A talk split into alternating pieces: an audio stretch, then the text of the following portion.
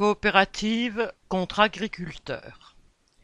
Les coopératives ont beau avoir été constituées par les agriculteurs qui en sont les sociétaires, elles participaient à l'étranglement de nombre d'entre eux. Tereos, deuxième sucrier mondial, vient d'annoncer son chiffre d'affaires et ses bénéfices en hausse, mais aussi un prix de la tonne de sucre plus bas que celui qu'espéraient les planteurs. Ceux-ci ont l'impression d'être floués. Depuis déjà plusieurs années, ils cherchent à en savoir plus sur la gestion de la coopérative sans y parvenir véritablement. Certains en ont été exclus pour avoir osé contester la gestion.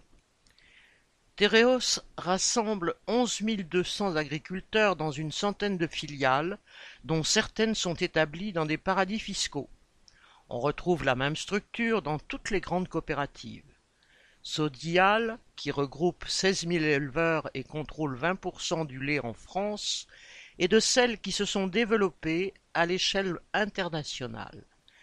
Dans ces comptes opaques contestés par les sociétaires, les bénéfices disparaissent dans la société Sodial internationale qu'elle a constituée.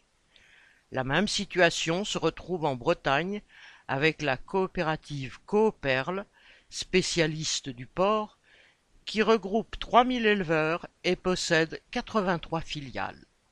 Elle est connue pour faire pression sur les éleveurs quant au prix. De même, InVivo, qui regroupe trois cent mille agriculteurs, a aussi de nombreuses filiales et intervient dans trente-cinq pays.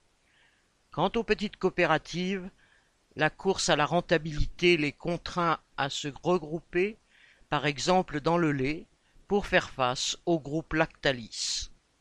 Les coopératives, d'outils des agriculteurs pour se défendre face au marché capitaliste, sont devenues des mastodontes qui échappent complètement à leur contrôle et participent à écraser les plus petits d'entre eux. Inès Rabat